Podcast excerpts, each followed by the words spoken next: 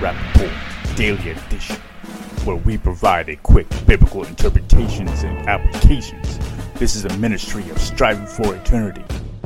When we talk about the attributes of God, the question that's often asked is what are the communicable and incommunicable attributes of God? Now, I do not classify the attributes of God in this way. I classify them as attributes of deity, which are those that would be incommunicable.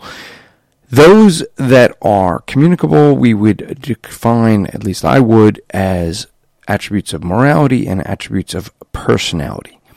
And so there are some different ways to clarify these things. However, when we talk about the attributes of God, those that are communicable are those that man as well as maybe even angels, also have. So you could think of these attributes as things like intelligence or emotions, love, things like this, that not only does God have, but man has as well.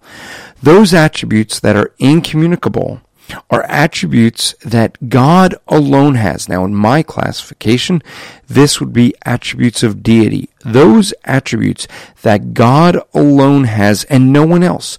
In other words, things like omniscience, omnipotence, omnipotence, things that define God as God. In other words, if you have these attributes, you would be God. And only God has these attributes. So when we look at these, these are the differences between God and everyone else.